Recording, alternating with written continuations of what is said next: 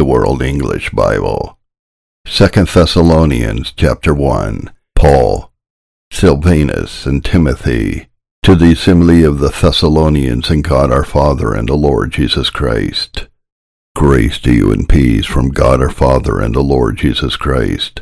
We are bound to always give thanks to God for you, brothers, even as it is appropriate because your faith grows exceedingly and the love of each and every one of you towards one another abounds, so that we ourselves boast about you in the assemblies of God for your perseverance and faith, in all your persecutions and the afflictions which you endure. This is an obvious sign of the righteous judgment of God, to the end that you may be counted worthy of God's kingdom, for which you also suffer since it is a righteous thing with God to repay affliction to those who afflict you, and to give relief to you who are afflicted with us, when the Lord Jesus is revealed from heaven, with his mighty angels and flaming fire, giving vengeance to those who don't know God, and to those who don't obey the gospel of our Lord Jesus, who will pay the penalty eternal destruction from the face of the Lord and from the glory of his might, when he comes to be glorified in his saints, and to be admired among all those who have believed, because our testimony to you was believed in that day. To this end we also pray always for you, that our God may count you worthy of your calling, and fulfill every desire of goodness and work, of faith with power, that the name of our Lord Jesus may be glorified in you, and you in him, according to the grace of our God and the Lord Jesus Christ. Chapter 2 Now, brothers, concerning the coming of our Lord Jesus Christ and our gathering together to him, we ask you not to be quickly shaken in your mind, nor yet be troubled either by spirit or by word or by letter, as from us, saying that the day of Christ had come. Let no one deceive you in any way for it will not be unless a departure comes first, and a man of sin is revealed, the son of destruction, he who opposes and exalts himself against all that is called God, or that is worshipped, so that he sits as God in a temple of God, setting himself up as God. Don't you remember that when I was still with you? I told you these things? Now you know what is restraining him to the end that he may be revealed in his own season. For the mystery of lawlessness already works.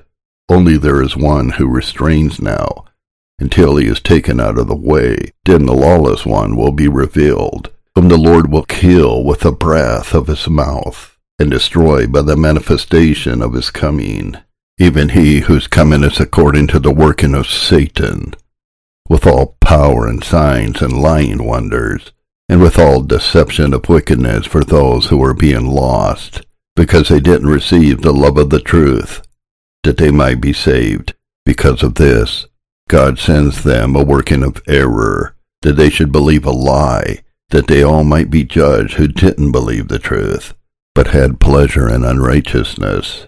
But we are bound to always give thanks to God, for you, brothers, loved by the Lord, because God chose you from the beginning for salvation through sanctification of the Spirit and belief in the truth, to which he called you through our gospel for the obtaining of the glory of our Lord Jesus Christ.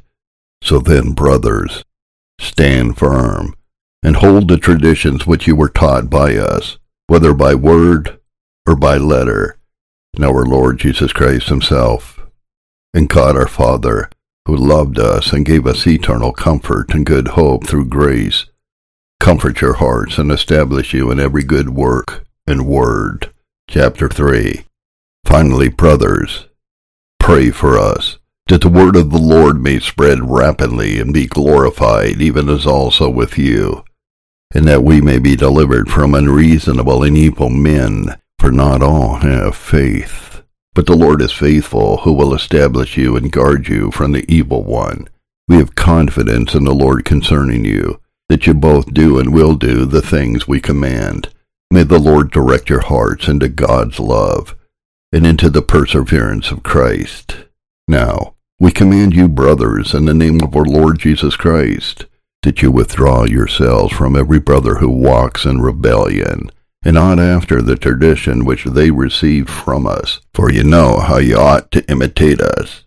For we didn't behave ourselves rebelliously among you, neither did we eat bread from anyone's hand without paying for it, but in labor and travail worked night and day, till we might not burden any of you, not because we don't have the right, but to make ourselves an example to you, that you should imitate us.